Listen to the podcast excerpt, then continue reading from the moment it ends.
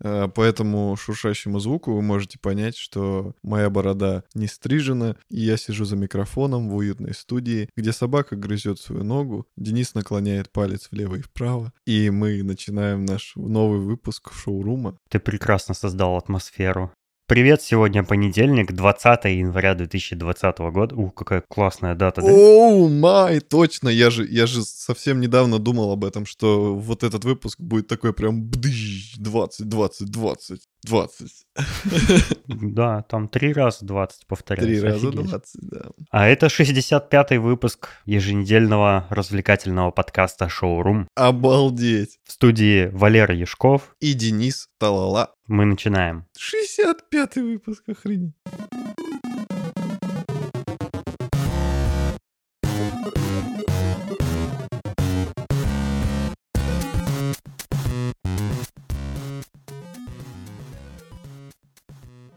we move it, а we move it, а we In move the it, а we move jungle, it, the а we move mighty it, а we move jungle, it, the а we move lion it, а we sleeps move it, а we move it, а we move it, а we In move the it, а we move jungle, it, the а we move quiet it, а we move jungle, it, the а we move it, lion а we sleeps move it, а we move tonight. it, а we move it.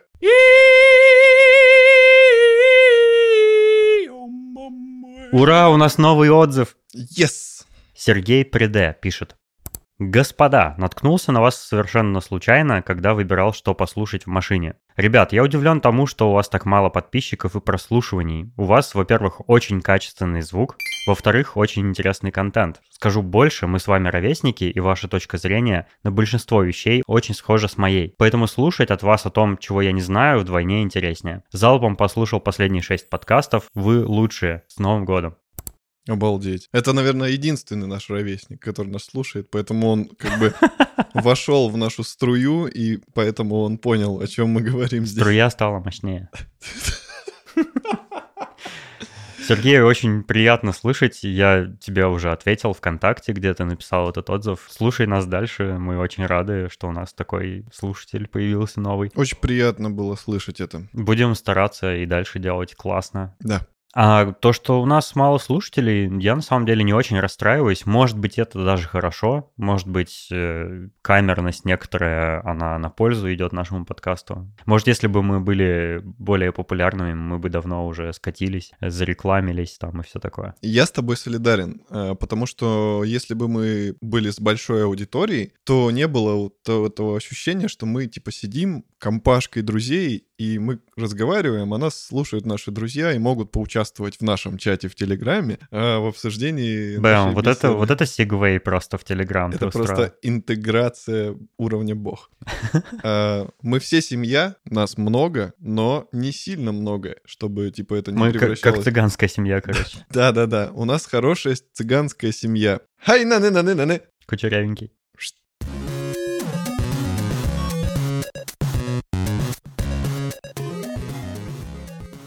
У меня есть история про маслины. Хочешь послушать? Маслина — это когда... Маслина, в смысле, в лоб? Что? Ну, так говорят, типа, бандиты. Маслины? М, Расскажи историю про маслины. Я, я раньше не любил маслины, а теперь люблю. Мощно. Так вот, маслинами, ну, так бандиты говорили, когда хедшот делали. Ну, типа, контрольный выстрел в голову, типа, маслина Мгм. в лоб. 90-е, круг. Мы с тобой перед Новым годом сходили в гости в дружественный подкаст. Э, Это твой первый был э, выпуск, где ты был гостем э, в другом подкасте. Да, это был мой первый раз. Мы побывали у Саши Младинова в подкасте Pointcast в выпуске, который называется «Новогодний телепорт судьбы». Это бонусный выпуск, большой очень. Саша туда пригласил э, всяких подкастеров, с которыми он э, делал когда-либо выпуски раньше или к которым ходил в гости сам. Вот, и он собрал всех и расспросил э, всех о планах на 2020 год, расспросил, какие выводы мы сделали из 2019 года, а, про всякие штуки мы поговорили, которые нас впечатлили. Примерно как мы новогодний выпуск делали, только в поинткасте. Ну да, у нас не было гостей. Давненько, кстати. Но все будет, все будет, ребята. Будет интересно. А, на самом деле очень прикольно знакомиться с такими классными ребятами, как Саша Младинов. Еще и таким способом. В общем, если вам интересно нас э, слушать еще больше, чем сейчас, то найдите подкаст Pointcast, подпишитесь на него, послушайте выпуск «Новогодний телепорт судьбы». А, может быть, вы оттуда еще и другие подкасты какие-нибудь узнаете и подпишитесь на них тоже. Я почувствовал себя как на голубом огоньке.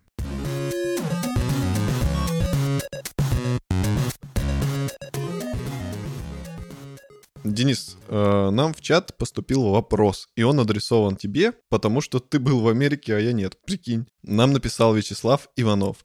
Денис, привет. Такой вопрос. Я сам недавно начал слушать подкаст, и меня очень заинтересовала тема Америки, которую ты затрагиваешь иногда. Ты мог бы рассказать про нее побольше как-нибудь? Меня лично интересует все, но в большей мере, как получить визу, потому что, как я знаю, бывает сложно получить визу в Америку. Также очень интересно про жизнь, там, менталитет и все такое. Где ты бывал и как оно тебе лететь на другой континент? Валерон, можешь пойти пока сложить пазл из 10 тысяч кусочков. О, да. Потому что, мне кажется, это надолго. Я буду медитативно молчать и вдыхать запахи твоей арома собаки. Я не хотел бы показаться снобом, э, когда буду рассказывать про Америку, потому что я часто действительно говорю о том, что там бывал, как мне там нравится, сколько я там всего увидел, узнал все такое, но я как бы не самый большой эксперт по Америке. Я поэтому расскажу то, как я все увидел, то, как э, со мной все случилось, как у меня вышло там получить визу и прочее всякое. Но я не эксперт, и, наверное, нужно спросить, ну, какие-то сложные вопросы у людей, у которых больше опыта путешествия в Америку, чем у меня. Я в Америке был пять раз. Пять? Пять раз. Пять, пять раз, пять. Наверное, общее время, общее количество времени, которое я там провел, это, наверное, месяца два. Я давно очень мечтал побывать в Америке. Наверное, еще когда вот первую серьезную работу в Новосибирске получил, начал зарабатывать ну, какие-то осязаемые деньги, я понял, что М, я, пожалуй, хочу туда слетать, потому что могу уже себе это позволить. И я подал заявление на визу. Тогда еще не было каких-то особенных проблем, чтобы записаться на собеседование визовое там или даже дождаться свободного окошка для подачи заявления. Я подал э, в, московский, в московское посольство, и э, мои документы приняли, и меня позвали на собеседование. Для того, чтобы получить визу, нужно там сдать всякие документы, типа паспорт, какие-то справки, какие-то рассказать о своих доходах, о месте работы и прочая всякая фигня. Ну, все это можно, в общем-то, узнать, например, на форуме Винского, такой знаменитый форум про путешествия, где на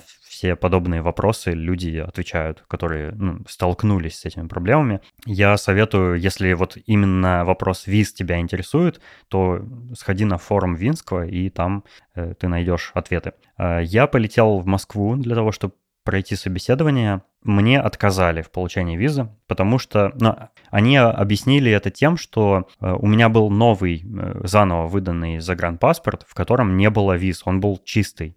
А все визы предыдущие, они у меня были в старом паспорте, и якобы, ну вот им их новый паспорт чем-то не устроил. Это для них не очень как-то убедительно, наверное, выглядело. Я расстроился, конечно, но я уже рассказывал эту историю. Я в тот же день нашел работу в Яндексе, поэтому э, эта история закончилась в целом позитивно. И уже когда я работал в Яндексе, я захотел э, иным способом попасть в Америку. Я нашел дизайнерскую конференцию, подал э, заявку на визу снова, уже как бы с причиной с причиной поездки, типа посещения конференции, и тогда мне разрешили. В целом, Э, процесс был точно такой же, ну, исключая то, что мне на этот раз э, разрешили получить визу. Не было тогда каких-то особенных сложностей. Да, я начитался перед этим, что вот там всем отказывают, все так сложно, такая стопка документов э, необходима. Но на самом деле это все ерунда. Я получал самостоятельно, не через какие-либо агентства, а сам лично очень много разных виз, там в Великобританию, в и всякие всевозможные и прочие визы. И американская виза не самая сложная, там не так много документов надо, как об этом говорят, и, в общем-то, проблем никаких нет.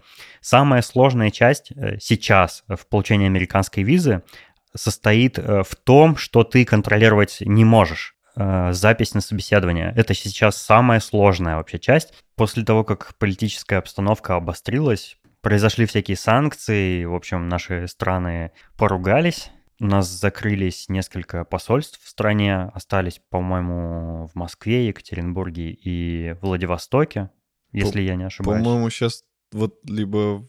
Короче, по-моему, Екатеринбурга уже нет. Да, Тут, да, наверное, наверное, даже Екатеринбурга больше нет. Что-то такое я слышал. Да, осталось типа два посольства американских, и это ужасно. Они очень сильно загружены, там большой поток желающих получить визы, и там такая система, чтобы подать документ, не, не просто прийти на собеседование, а чтобы подать документы, тебе нужно записаться. И эти слоты записи постоянно заняты, и даже появились специальные боты в Телеграме, которые типа пишут сообщения, когда появилось окошко, и ты срочно типа заходишь, типа в ту же секунду, а его уже занял, занял кто-то. Кошмар какой. Э, я как раз через такого бота э, там вот в последний раз, когда получал визу, отследил окошко, успел записаться. Э, ну, у меня в последний самый раз ситуация была попроще. Я визу не получал заново, я продлял ее. Мне нужно было записаться на продление.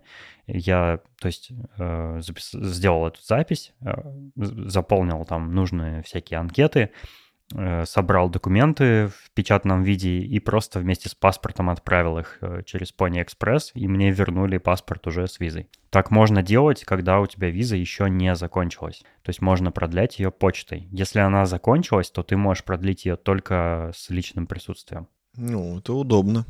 Ну, в общем, я как-то удачно проскочил все сложности, но вроде как сейчас очень сложно, и там очереди на, эти, на эту запись чуть ли там не по полгода идут. Кошмар. Поэтому, если хочешь по- полететь э, в США, нужно очень-очень заранее к этому приготовиться. Ну, расскажи вообще, что, как вот э, начало, вот ты, вот ты прилетел, и там первые впечатления, и было ли сложно? Что мне запомнилось, наверное, ну, исключая, например, аэропорты. Кстати, аэропорты я очень люблю всякие разные, и самые плохие, и самые хорошие. Я все аэропорты люблю, мне просто нравится эта атмосфера.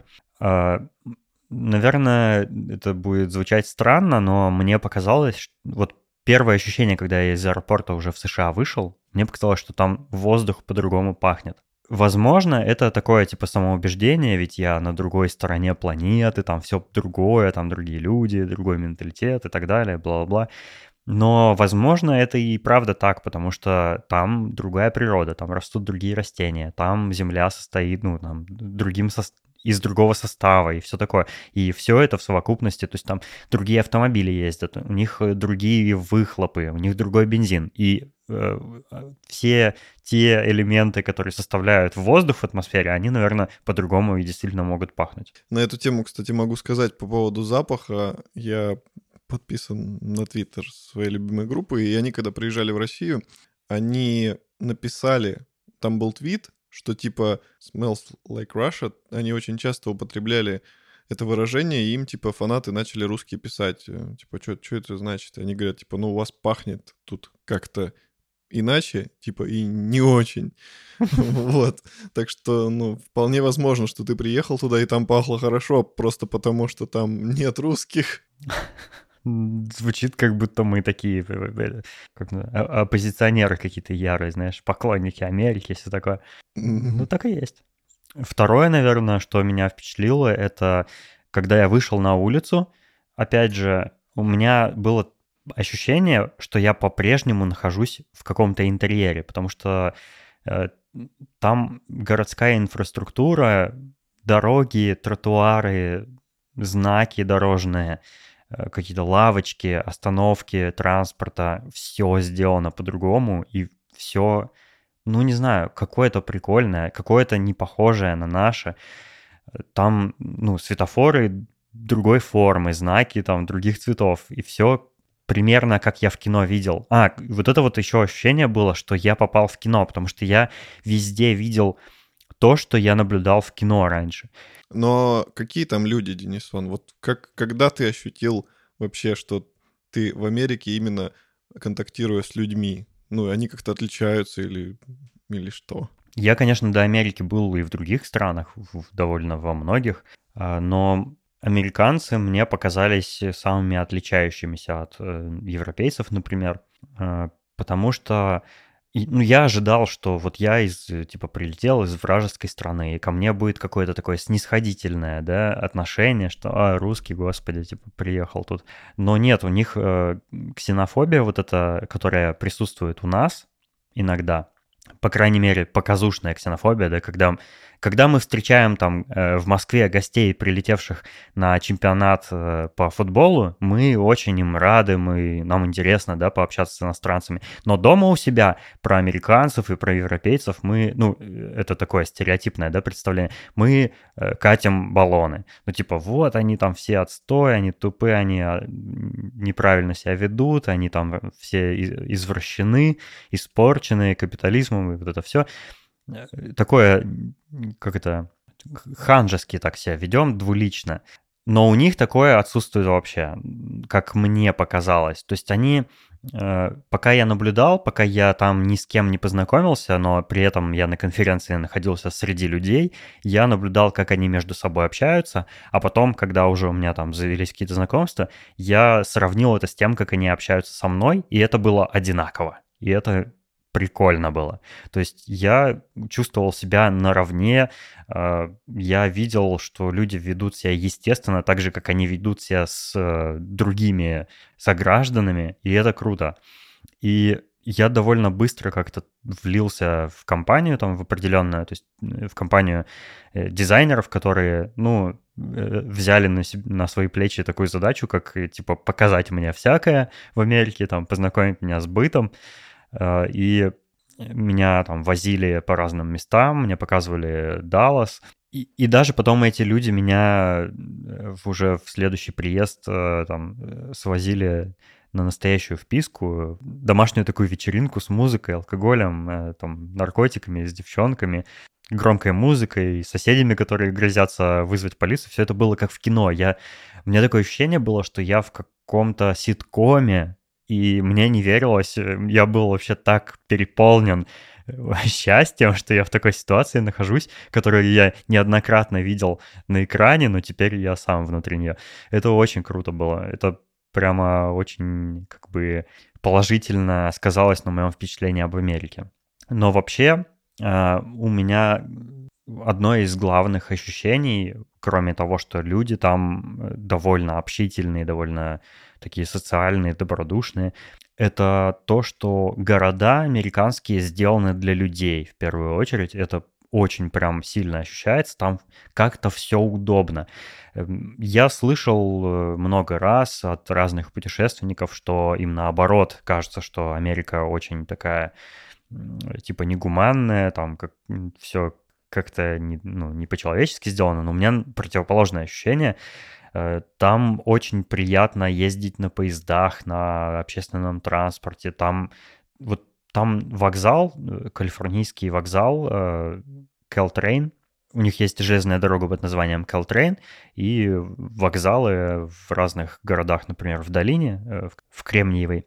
И эти вокзалы сделаны примерно как автобусные остановки. Это очень необычно, потому что русский вокзал — это огромное, торжественное такое советское здание, в которое ты заходишь и оказываешься в новом мире, да, и там какие-нибудь цыгане тусуются, бомжи, там воняет, там грязно, там все э, неуважительно к тебе относятся, там всем пофиг на тебя. Ну, как у меня вот такое ощущение от вокзалов, особенно от московских. А там вокзал это как типа автобусная остановка. Ты не... Вот дорога от обычной, с обычной улицы до поезда, она почти ничем не ограничена. Там только турникет есть, примерно как вот в метро заходишь, турникет, проходишь, там такой же турникет, но он стоит на улице, и пока ты не сел в поезд, ты все время на улице, не в каком-то помещении. Это именно вот калифорнийский вокзал. В Нью-Йорке он, конечно, другой, там Гранд Централ.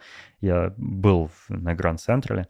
Э, это, это классно, потому что ты пришел на эту остановку, на остановку поезда, э, купил через автомат э, билетик, оплатил его там телефоном Apple Pay, в нужное время подошел, пикнул этим билетиком в турникете, прошел, и все, ты в поезде. И поезд скорее выглядит как... Вот самое похожее, наверное, на этот поезд — это московский Аэроэкспресс, если вы когда-нибудь были в Аэроэкспрессе, то Caltrain очень похож. Он э, двухъярусный, там приятно находиться, он довольно чистый.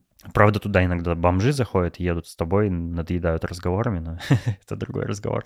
Там много где можно ходить с животными. Я был в, там, в разных магазинах, в разных кафе, в разных там каких-то зданиях, предназначенных для проведения выставок, в торговых центрах, в кинотеатрах. Я почти везде где-нибудь видел собак. Люди ходят с собаками повсюду. У нас по дефолту э, с собакой запрещено заходить везде, кроме мест, где разрешено. А у них наоборот. У них можно везде, где конкретно точечно где-то не запрещено. Ну, какие-то там особо э, чувствительные к санитарии места, не знаю, как это описать. Ну, то есть почти везде можно с собакой зайти, без проблем там посидеть Э, в кафе попить кофе или там что-нибудь еще, или там в книжный магазин с собачкой зайти, никто тебе не запретит. Это прикольно, это очень здорово. А, еще Слава, Слава, Вячеслав, Слава. Еще Слава спрашивает, э, где ты бывал и как, и как оно тебе? Я был в Калифорнии, в Нью-Йорке, в Техасе, в Орегоне, в Вашингтоне и в Пенсильвании. Ну, я посетил там почти во всех штатах, кроме Калифорнии, я был только в самых крупных городах. Там в Техасе я был в Далласе, в Нью-Йорке я был в Нью-Йорке, э, э, в Вашингтоне я был в Сиэтле, в Орегоне я был в Портленде, в Калифорнии я был в Сан-Франциско и Сан-Хосе. Но в Калифорнии я также ездил по всей долине, и там я больше всего времени провел.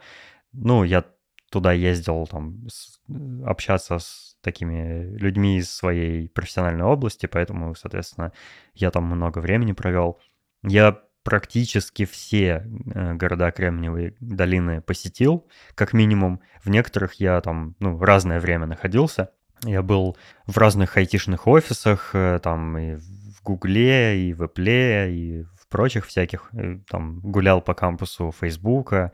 Но мне кажется, если ну, человек не из айтишной тусовки, то это не очень интересно. Это, в принципе, довольно скучно, ну, кроме того, что тебя впечатляют масштабы или там устройство внутреннее офисов. Э, но это все мы видели либо в кино, либо там на YouTube, либо в каких-нибудь статьях, да, с отчетами о том, как офисы в компаниях разные устроены. Так что, ну, я это пропущу. Обычно те, кто хотят посетить Америку, они прежде всего хотят побывать в Нью-Йорке, потому что это самый такой небоскребный город, он самый киношный, э, самый яркий, ну, наверное, после Лас-Вегаса.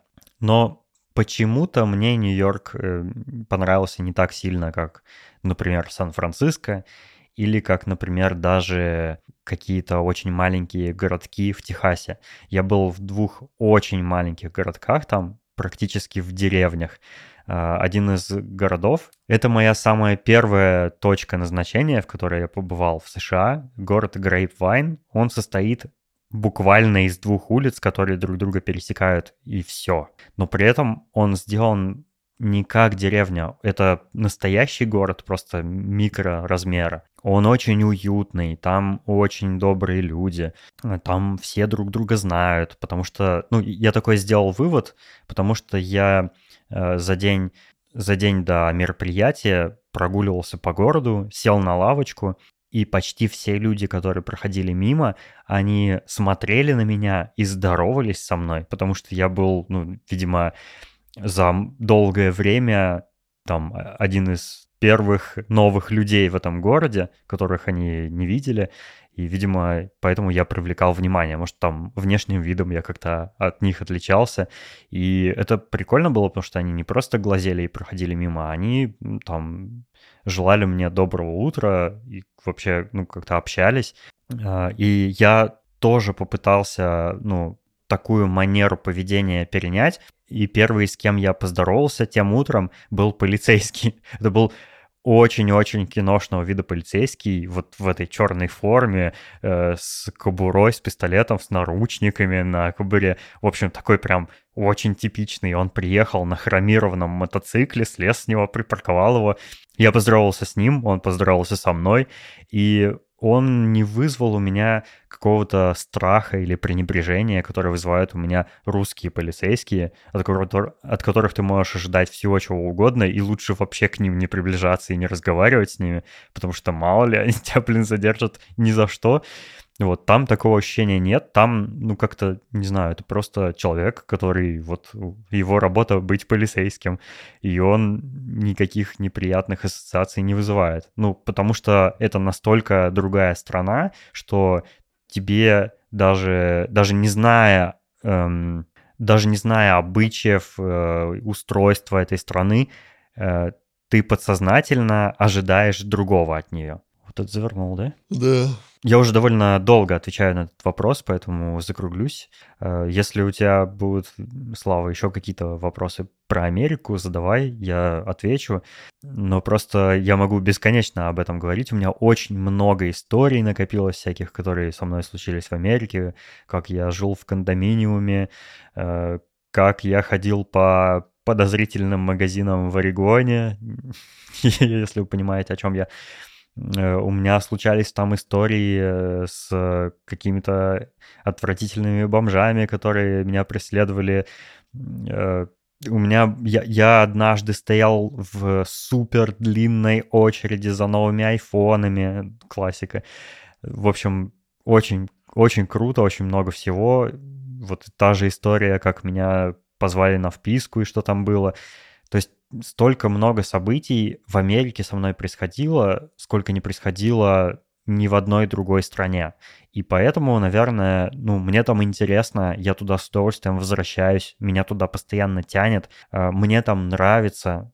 Сан-Франциско вообще мой любимый город вообще на всей планете, ну, на данный момент. Я не во всех странах был, конечно, не во всех городах, но Сан-Франциско я всей душой люблю, несмотря на все его минусы, там, бомжи, например, их там такое засилие, ужас. Сан-Франциско One Love. Мне кажется, если мы с тобой все-таки переедем в Америку, как мы хотели, то мы как будем... мы мечтаем. Как мы мечтаем, да, то мы будем как раз одними из этих бомжей. Придется с ними подружиться, иначе пырнут ножичком. Ну, подружимся, не проблема. Наладим язык. Наладим язык.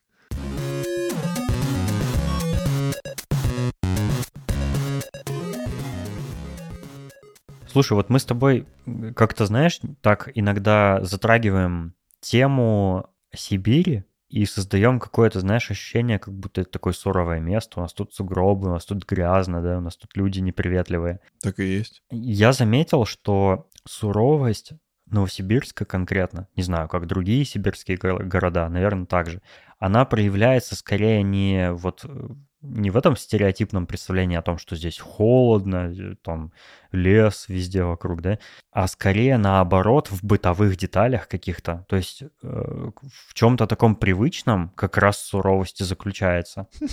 То есть, например, погода. Вот взять погоду. Я бы не сказал, что в Новосибирске как-то особенно супер холодно. Ну, здесь бывают, да, морозы минус 35 градусов. Ну и в Москве бывают похожие морозы, там минус 30 градусов. Я заставал не раз в Москве такие зимы супер, супер суровые. Но при этом в Новосибирске, даже когда тепло, здесь все равно очень, очень сурово.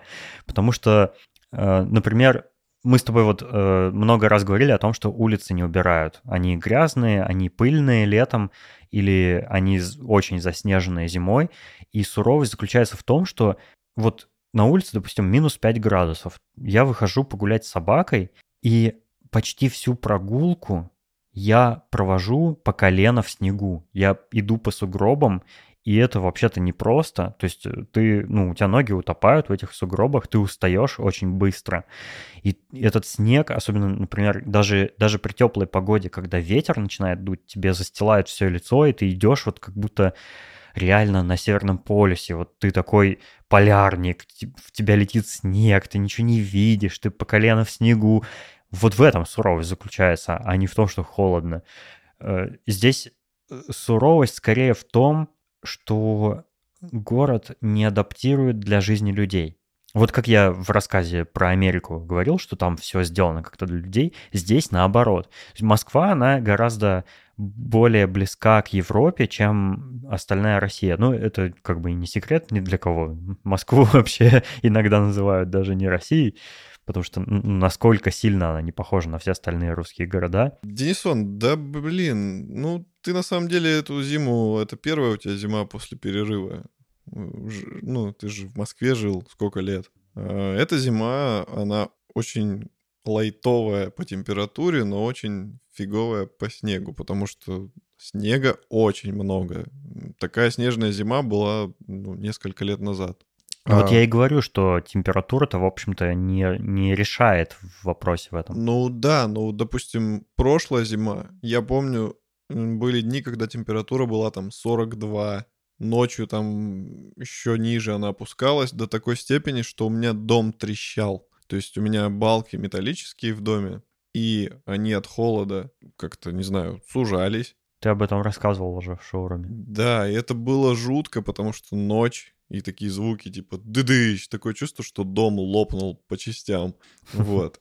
Поэтому, ну, довольно сурово. И если в такую погоду выйти ночью, ну, ты долго там не пробудешь. Сейчас другая суровость, снежная, и это, правда, большая проблема, потому что, ну, я вот сам на машине езжу, это это тоже проблема, потому что дороги не убирают, очень опасные ситуации складываются, ты не можешь вовремя затормозить, потому что из-за снега тебя начинает нести.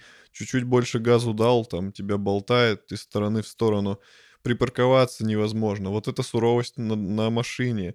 Суровость пешком, да, ты идешь по этим неубранным снегам, у тебя ноги спотыкаются, ты там чуть ли не падаешь. Реальное ощущение, что ты какой-то первопроходец и исследуешь неведанные земли. Это очень стрёмно, потом ты замученный заходишь в магазин, э, погреться там, отдохнуть от этого ветра пронизывающего, от снега мокрого. Стоишь весь, с тебя тает, стекает вода.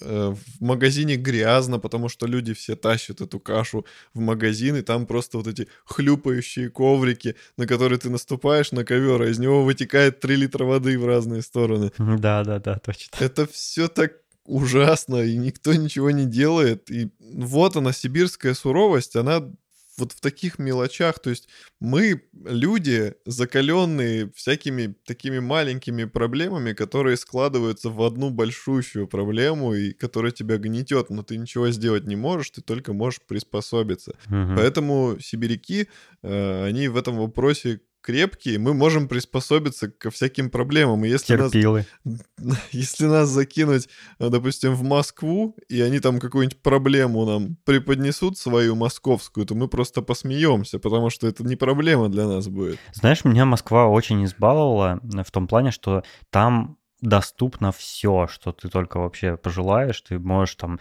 ночью заказать еду, ты можешь купить все, что угодно там. Да-да-да-да-да, вот она сибирская суровость. У нас в Новосибирске ты ничего не можешь купить.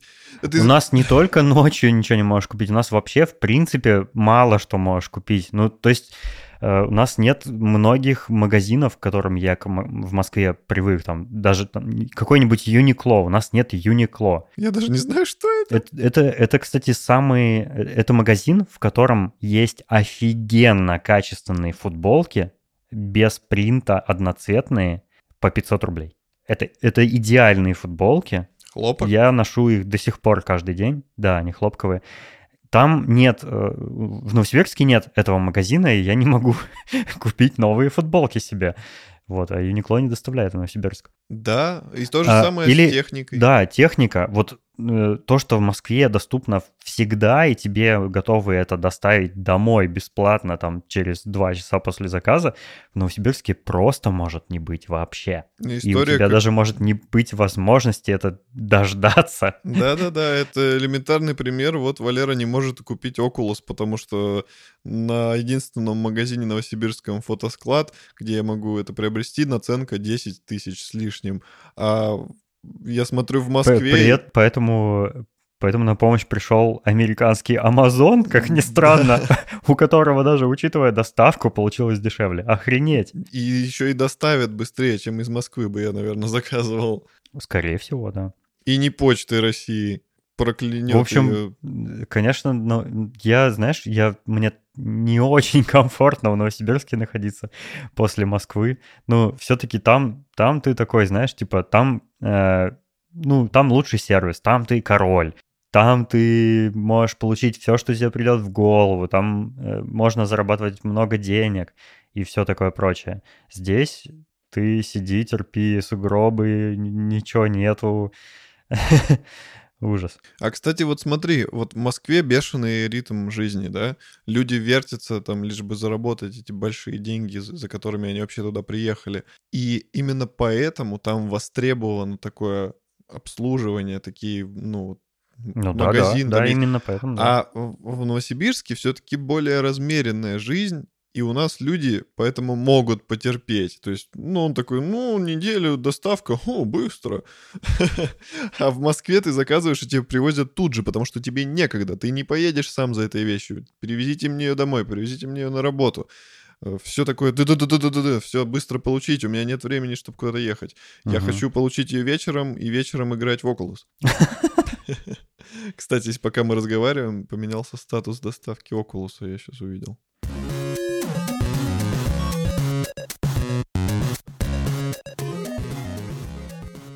Ты упомянул машины. Я вспомнил такую штуку, которая изменила немного мое отношение к автомобилистам, к пешеходам, к машинам, вообще к, к езде на автомобилях. Я не помню, где точно, но я от кого-то услышал такую мысль, что, э, ну вот почему, почему считается, что в случае какого-то происшествия на дороге с участием автомобилиста и пешехода, почему виноват автомобилист? Ты помнишь простое объяснение, почему? Я не смогу связать мысли в слова. Потому что, когда происходит авария, машина там сбивает человека, по сути происходит конфликт между двумя людьми. Эти два человека, они вообще-то равноправны, то есть, ну, э, с точки зрения закона. Правда, есть загвоздка. Один из них находится в тяжеленной, прочнейшей железной броне. У него огромное преимущество. Он очень защищен. Если он сбивает человека, то он и виноват, потому что у него огромное преимущество. Он в защите, он сидит в комфортной машине, в тепле. Ему там очень удобно, он управляет огромной тяжеленной машиной, которая с огромной силой может сбить многое, при этом э, сам защитив самого человека. А пешеход, он как маленький утеночек на дороге, если он э, попадает в аварию, он просто сразу ломается, сразу погибает или там, ну, калечится. Вот, вот поэтому э, автомобилист виноват в случае, там, если он сбивает. Всегда виноват. Когда я, ну, над этим размышлял, мне вообще понравилась эта мысль, ну, потому что это правда. А, я понял, что я стал замечать какое-то странное отношение э, водителей к пешеходам. Мы все знаем, да, правила этикета водителей ну, по отношению друг к другу. Например, если тебе кто-то уступает дорогу, ты приезжаешь, ты включаешь аварийку там на 2 секунды, чтобы как бы поблагодарить. Э, я э, недавно вот ехал в такси, и была такая ситуация, когда водителя пропустили, он э, помигал, сказал спасибо, но тут же женщина такая в возрасте переходила дорогу, и он вслух сказал, куда ты прешь, видишь, я, типа, не видишь, я еду, или что-то такое, куда, э, куда ты поперлась или что-то такое он сказал. И я такой, блин, нифига себе, ну ты едешь в машине, ты сидишь вообще, ты сидя едешь, тебе удобно, ты, ну, типа, в комфортной среде, а она идет э, по этим сугробам, по холоду, ну, прояви немножко сострадания к человеку. Ты а, не рассыпешься, если притормозишь и подождешь, пока она на пешеходном переходе перейдет дорогу. Почему ты вообще ну, проявляешь какое-то недовольство? Ты, у тебя столько преимуществ, тебе так хорошо и удобно в машине, а ты еще недоволен, что смотрите-ка, что тебе приходится останавливаться. Какая-то какая типа борьба между этими двумя расами происходит. Я не знаю почему, и это очень странно, и мне это очень не нравится. На самом деле это такая тема, где много нюансов и разные ситуации бывают. Ну, конкретно здесь, вот как ты рассказал, действительно, просто водитель нехороший человек. И Я так... такое неоднократно наблюдал. Таких Водителей, к сожалению, много, потому что они, ну вот прикинь, типа водитель такси, он весь день ездит, ездит, ездит, и у него главная задача побольше заказов собрать и если больше заказов надо собрать, то ему надо как можно быстрее развозить людей, чтобы он успел больше их собрать. Поэтому он всегда на нервах, и типа его все бесят, и дома... Ну вот там... он о человечности в этот момент и забывает. Да, да, да, да, да, это очень плохо, я с тобой согласен. Но как водитель, вот, допустим, я могу привести такие примеры, когда люди, даже те же бабушки, я всегда пропускаю их, даже если они на пешеходном переходе выходят. Но не сбиваешь? Нет.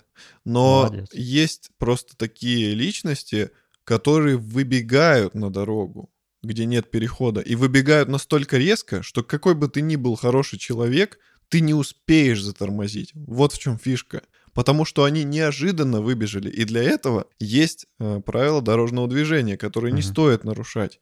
Но, к сожалению, очень много людей выбегает просто на дорогу. Я постоянно с этим сталкиваюсь. А еще пешеходы зимой почему-то не думают головой, что дорога скользкая и тормозной путь очень увеличивается. Если они, допустим, выбегают так, как они выбежали бы летом, то есть расстояние между машином и человеком, машином, между машиной и человеком, между машиной и человеком, такое же, как, как летом, то зимой машина не успеет затормозить. Вот в чем фишка. Они ну, никогда об этом ну, не помнят. Знаешь, э, я не то чтобы пытаюсь докопаться здесь до какой-то истины, я, конечно, это понимаю. Ну, я понимаю и водителя, который, ну, зимой более обеспокоен тем, что, ну, боль, более аварийная ситуация какая-то, с большей вероятностью аварийная ситуация может произойти. Он, конечно, ну, на стороже, он, на нервах. Я понимаю и пешеходов тоже, которые, ну, блин, когда ты переходишь дорогу, наверное, ты не очень думаешь о том, что увеличился тормозной путь, да? Ну, ты не держишь это в голове, и это нормально. Ты не можешь думать обо всем всегда одновременно. Э, но, блин, ну почему почему мне вот это вот отношение водителя к пешеходу всегда бросается в глаза? Почему оно настолько вопиюще несправедливым, мне кажется? И я, я это постоянно наблюдаю, не, не только, типа, иногда, знаешь, там, раз в, там, в 10 поездок. Не, я почти всегда это наблюдаю.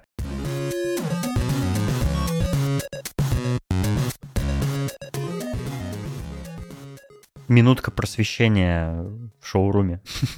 Вау. Ты знаешь, чем винтаж от ретро отличается? Ну, винтаж — это такая группа музыкальная, а ретро... Я думаю, есть и такая группа. А ретро — это такая радиостанция, ретро FM. И они сливаются в экстазе вместе. Нет, винтаж еще не ретро, потому что там еще молодая солистка. А когда наступает ретро, а когда наступает не ретро? В моем представлении, ну, довольно давно эти вещи были синонимами. Есть ну, винтаж, ретро, что-то старое. Ну, и то старое, и другое что-то старое. А оказывается, что эти вещи очень четко привязаны ко времени. Ого. Прямо к датам, ну, чуть ли не к датам, к годам как минимум. Вау. Э, я бы хотел озвучить, каким именно. Озвучь. Википедия нам говорит.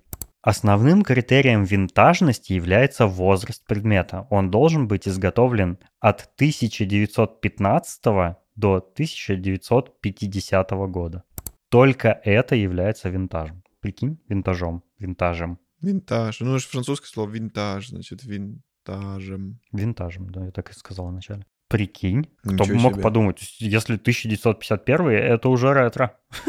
Кстати, ну это было бы логично, да. Потому что вот ретро тачками я почему-то у меня в голове именно тачки до 60-х. Ну, время-то идет, и как бы то, что, ну, то, что было... То, что ретро, оно в, на, в нашем понимании ретро это что-то старинное, правильно? Ну, Просто, да. ну, абстрактно что-то старинное. Но это старинное однажды же станет совсем древним, прям древним. Но оно все еще будет называться ретро, потому что оно привязано к конкретным годам. Зато винтаж потом превратится в ретро, наверное. Хотя не знаю. А вот еще Википедия нам говорит про ретро. Модельеры и искусствоведы относят к стилю ретро все модные направления второй половины 19-го, первой половины 20 века. Ничего себе. Тут, конечно, не такая четкая привязка, но все равно период обозначен. Я считаю, что шоурум должен просвещать, и у нас должно быть э, рубрика «Интересные новости с, с Википедии. Ну, это первый выпуск был, да. Ну, прикольно, кстати. Я вот, ну, я кайфанул сейчас. Я не знал, а теперь знаю. Вау, класс, супер.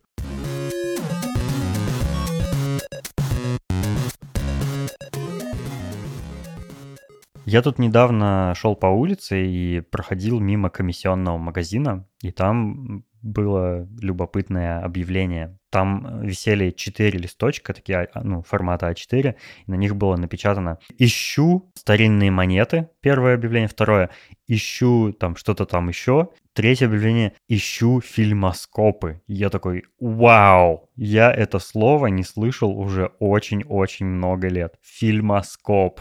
Охренеть. А в детстве у меня был фильмоскоп. Я пришел домой, я решил поискать что это вообще за явление такое, откуда оно взялось? Ну, типа, почему у меня в детстве был фильмоскоп? Откуда он взялся и что это вообще за хрень такая? Ну, мне хотелось немножко поресерчить, и я нашел именно ту модель фильмоскопа, которая у меня была в детстве. Вот на картинке сейчас вы можете в своем подкаст-плеере его наблюдать. Вот именно такой фильмоскоп у меня был в детстве. Это очень простое устройство. Оно, кстати, отличается от э, проектора для слайдов тем, что, ну, слайд — это такая отдельная картиночка на пленке, которая вставляется, да, ну, вот, собственно, презентации раньше были слайдовыми, такими аналоговыми, потом стали уже цифровыми.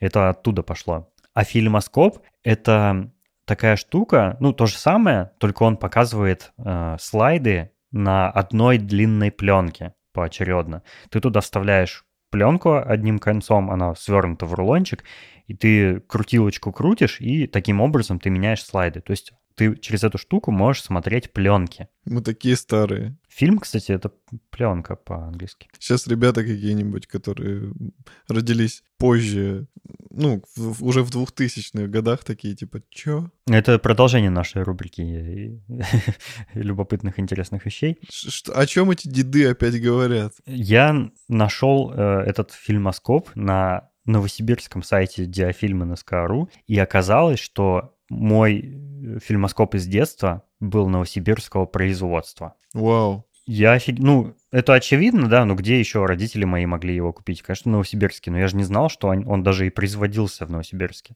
Была такая советская компания Диафильм. Она выпускала вот эти пленки, и на них были фильмы, сказки детские, мультфильмы, и это все было в виде слайдов. То есть вот там, например, там сказка про какого-то трусливого зайка, я уже не помню. Кажется, у меня такая была. В общем, там ну, типичное такое сказочное повествование. Зайчик там чего-то пугался, а потом стал храбрым.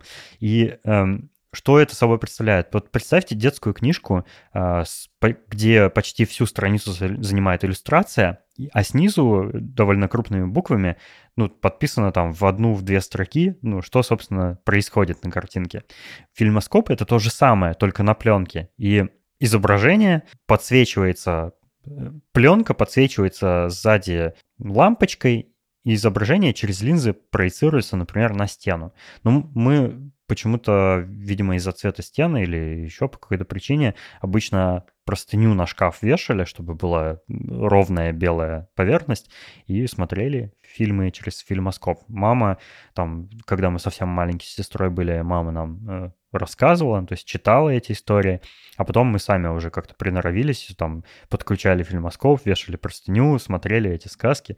Это было очень прикольно. Э, я до сих пор помню, как когда пленку заряжаешь в фильмоскоп и начинаешь прокручивать вот этот валик для смены слайдов, как пленка скрипела. Я помню, там э, вот ну, представьте пленку от пленочного фотоаппарата, если вы все еще помните эту штуку. Э, там э, на протяжении всей пленки есть дырочки, за которые цепляется, собственно, валик и прокручивает их. Там точно такое же устройство. И когда вот э, зубчики заходят в эти дырочки для прокрутки, э, пленка очень характерно звучит. Она так под, потрескивает, шуршит как-то. Я помню этот звук, я помню запах нагретой лампочкой пленки, потому что лампа находилась очень близко к пленке, и если передержать ну, один слайд слишком долго, можно было расплавить даже пленку. Я помню, что этот фильмоскоп так сильно нагревался от этой лампы, что можно было обжечься очень легко. Там сзади в корпусе лампочка находилась прямо рядом вот с железным таким кожухом, который ее прикрывал. Он снимался довольно легко, просто он на защелке был, его можно было снять, посмотреть на эту лампочку. Она очень яркая была, и она очень дико нагревалась, и я не раз об нее обжигался. В общем, это было такое приятное ностальгическое такая приятная ностальгическая находка.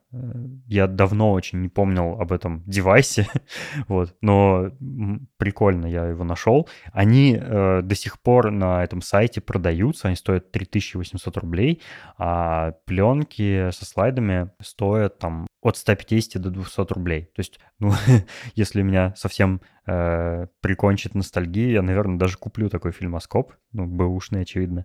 Он, э, он очень долго у нас был. Я помню, что со временем у него механизм внутренний начал внутри корпуса как-то болтаться, он начал заедать, и в итоге не помню, куда мы его дели. Ну, наверное, выбросили. Но у меня очень теплые чувства связаны с фильмоскопом. Представь, как каких таинств нынешнее поколение лишено. Я вот тебя сейчас слушаю и понимаю, что у меня в жизни тоже были все эти моменты с фильмоскопами, с проекторами, со слайдоскопами, с проявкой пленки. У меня папа фотографировал на пленочные фотоаппараты очень долгое время, ну и в творческих каких-то аспектах, и в занимался фотографией на любительском уровне, но у него было оборудование профессиональное, то есть у него были всякие проявители, там, жидкости, вот это он все это в ванной закрывался, включал эту красную лампочку, наливал все эти жидкости, перекладывал фотографию там из одной э, как это называется? Из проявителя в закрепитель. Да, из проявителя в закрепитель.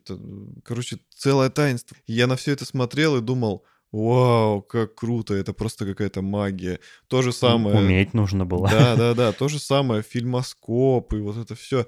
Это, это какие-то нереальные эмоции, это какое-то волшебство. Это Но как... это для нас сейчас такие нереальные эмоции. То есть... Нет, ну ты подумай, вот, допустим, да, э, насколько меняется вообще человек с годами.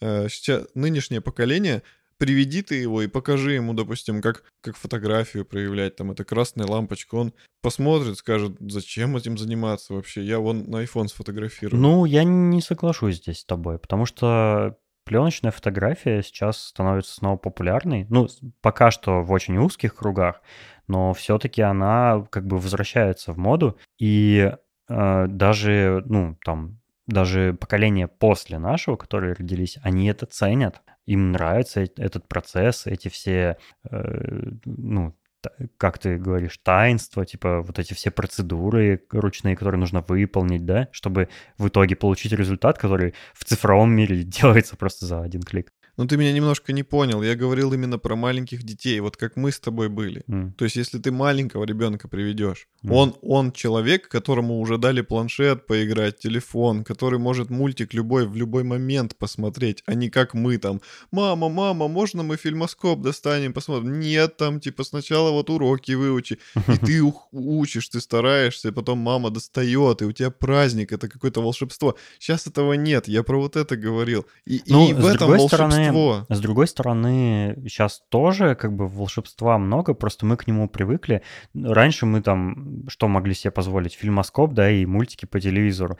А сейчас мультики можно в любой момент включить, причем, ну, такие фантастические. Но э, в этом волшебстве нет главной составляющей волшебства — подготовки. Понимаю. Ну, я бы не сказал, что это главное. Это просто приятный бонус, скорее, нет? Ну... То есть, э, ну, у ребенка, ребенку что самое интересное, вот да, в наше время фильмоскопное было, это посмотреть эту сказку. Не зарядить фильмоскоп, крутить этот валик. Ну, для меня было удовольствием сказку смотреть. Я очень ценю и Э, ностальгирую по процедурам этим, потому что, ну, потому что сейчас я понимаю, насколько они клевые были. Но тогда-то мне хотелось, конечно, сказки. А э, сейчас сказку в гораздо более качественном виде можно получить гораздо проще. Э, то есть э, фильмоскоп это что? Это статичные картинки, где ты читаешь. А сейчас можно со звуком, с анимацией посмотреть там в любой момент, в любом месте. Не, мне, нравилось, мне нравилось именно процесс подготовки. Он добавлял э, ценности этому просмотру.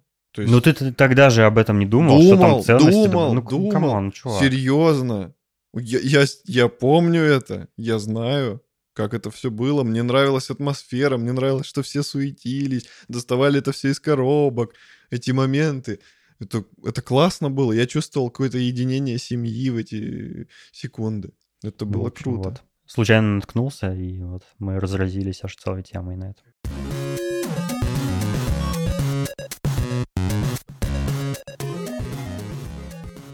Я уже не раз в нашем чате переписывался про свой компьютер, про всякие там клавиатуры. У нас даже был специальный выпуск, посвященный этой теме.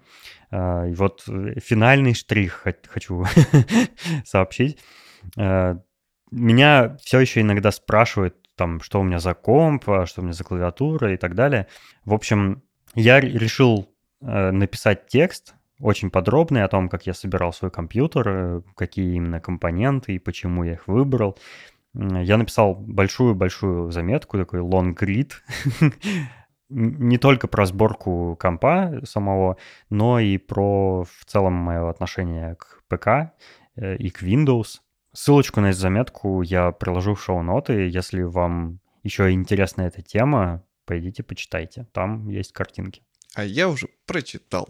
Мне понравилось. Грустно, конечно, то, что ты не снял видео, которое мы с тобой... В смысле, грустно то, что ты не смонтировал те видео, которые мы с тобой снимали, но ладно. Ну, может, когда-нибудь смонтирую. Когда ты их смонтируешь, у тебя уже другой ком будет. Наверное.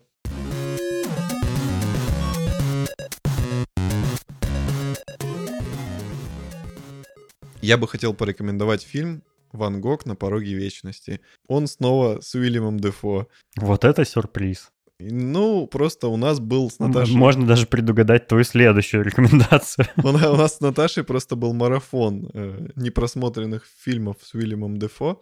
Угу. И я скажу вам такую вещь, что я после просмотра этого фильма плакал около 15 минут. Серьезно.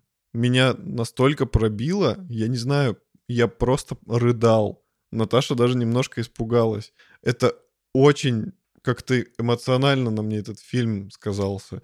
Я не знаю. А что там такого? Там такая душесчипательная история? Я не могу сказать точно, но просто когда я, вот я смотрел фильм, я очень сильно проникся эмоциями Ван Гога самого в исполнении Уильяма Дефо. То есть я почувствовал, что у него в голове происходит в конце показывают, как он погибает, и в этот момент, ну, внутри что-то обрывается. И ты настолько сопереживаешь ему и чувствуешь, как, как нелегка была его жизнь, твоя жизнь по сравнению с его жизнью, это вообще просто сахар.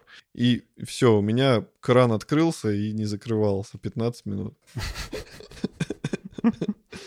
Э, Ничего себе. Фильм потрясающий, красивый. Мне почему-то немного пугают фильмы, в которых э, такие художественные приемы начинают использовать, именно визуальные, когда показывают фильм как бы э, какие-то сцены, как будто они нарисованы, но при этом ожившие. Там нет таких сцен. Там, может быть, одна-одна была. Нет, там в основном фильм показывает именно красивые пейзажи. То есть показывают, допустим, он идет, потом раз переключаются на вид от первого лица. И как он глазами увидел там солнце садится и какое-нибудь поле с колосьями э, колышащимися. И он такой типа вау. И, ну, и ты чувствуешь это, как будто ты сам видишь этот пейзаж, и он тебя восторгает очень здорово. Ты прям погружаешься в его мир. Ты видишь, как Ван Гог, ты видишь ту красоту, которую он видел. Наверное, выдающаяся какая-то режиссерская, операторская, сценарная работа, раз она так проняла тебя. Там очень много номинаций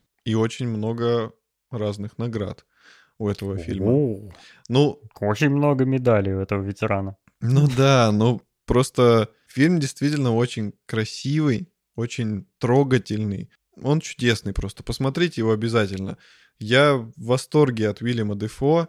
Это очень здорово было наблюдать вот этот контраст его актерской игры. То есть я посмотрел сначала «Маяк», и буквально на, де- на следующий день или через день я посмотрел Ван Гога, и я просто в восторге был как этот актер может перевоплощаться, насколько он чудесно играет, какой он... Уже, уже на следующий день перевоплотился совсем в другую роль. Ну, Денис, ты, ты понял меня, как он просто, он, он чудесный актер, он молодец, он классно показал э, этого замечательного художника, что он видел, что он думал, как он любил людей, как люди не любили его, как его это, как это трав... терзало. терзало, да. И этот художник не получил признания при жизни. Лишь в конце жизни там какой-то хороший отзыв по его картине был написан, но он в этот момент в фильме показывают, он уже говорит, типа, мне без разницы. Типа, я, меня уже это не волнует, что меня признали. Я просто хочу рисовать. И он уединился, и последние свои дни он проживал отшельником с, у какого-то доктора, тоже художника, и он за этот период времени нарисовал нереальное количество картин. Он просто рисовал, рисовал, рисовал, и они все потрясающие. То есть, насколько человек был талантливый. И ему всего и лишь... продуктивный. Да, и продуктивный. То есть Как ему, ему нужно было условия, чтобы его не трогали, и он просто мог излить вообще вот свое творчество на холсты. Прям как я. У меня тоже мне надо условия, чтобы меня не трогали. И излить творчество. Ну, меня иногда можно потрогать кое-где. Я тоже изолью творчество тогда. А еще я немножко почитал письма э, Ван Гога к его брату Тео, которого он очень любил. У них вообще была очень теплая связь между ними, потому что э, его брат очень поддерживал и всегда старался его картины продвигать. Ван Гог потрясающе красиво писал. Он э, такие нежные, нежные, трогательные письма писал своему брату и так красиво э, мог м, что-то описать природу или какое-то событие, что он увидел. Ему еще надо было писателем быть. Вот что я подумал. Но, слава богу, есть письма к Тео, можете их в любом магазине книжном купить. Э, Я не знаю, как, как называется сама книга, но, по-моему, так и называется, типа «Письма моему брату Тео» или что-то такое. Они очень красивые, и можно художника узнать не только со стороны его холстов, но и как писателя. Прикольно. Но он, видимо, умел выразить разными способами то, что чувствует и видит. Еще он очень умный был, он знал три или четыре языка. Уговорил, беру два. Дайте два Ван Гога. Короче, Ван Гог классный, он молодец. И многие думают, что он отрезал все ухо, но нет, неправда. А насколько он отрезал? Он отрезал мочку. М. И это произошло, когда он поссорился со своим другом Гаги... А зачем, кстати, Гаги- он сделал? А, Гогеном Солнцевым? Э, как же его зовут? Поль, Поль, Поль. Э, он отрезал себе мочку уха после того, как э, у него произошел инцидент с Полем Гогеном. Там была ссора, и Ван Гог немножко, так как у него было псих- психическое расстройство, он иногда у него, он выпадал из реальности. Он, короче, на- напал немножко на него. То ли с ножом, то ли с чем, я не помню. В фильме это не показывается, но это показывается глазами Ван Гога, и поэтому непонятно, что он на него напал, но видно, что Поль Гоген испугался, типа, и убежал. И они поссорились из-за этого. И Ван Гог хотел извиниться и отрезал себе мочку уха, передал ее э, на ресепшн гостиницы, где жил Поль, в конвертике. И на конверте он ну, писал свои извинения. Он таким образом хотел извиниться. Вот это изысканный способ извиниться. Да, Охренеть. а- и там в фильме показывают момент, где он со, с, с психиатром, ой, где он сидит э, с психологом или с психиатром, как правильно? С психотерапевтом. Показывают момент, где он сидит с психотерапевтом и объясняет ему, почему он это сделал, и, ну, типа, он врач на него смотрит, типа, ты, ты что, с ума сошел? А тот, типа, ну, я хотел извиниться. Прикол. Если я когда-нибудь тебя обижу, я тоже отрежу себе что-нибудь.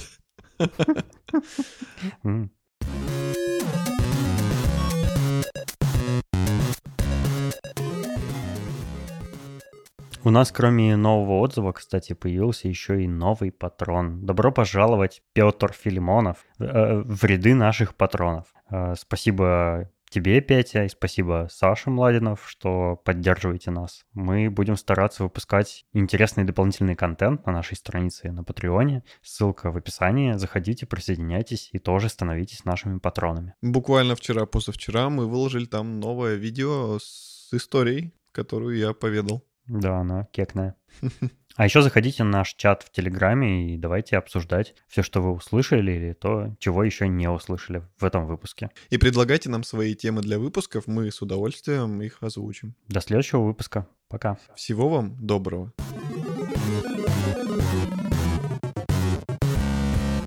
С языка снял. У нас подкаст смешнее, если не вырезать. Ну, я что-то очкую оставлять такое. Не-не, я имею в виду, что мы это тоже не будем говорить. Ну все. Кажется, твоему рту не хватает бургера. Бургер! Все, собрались. Профессионалы.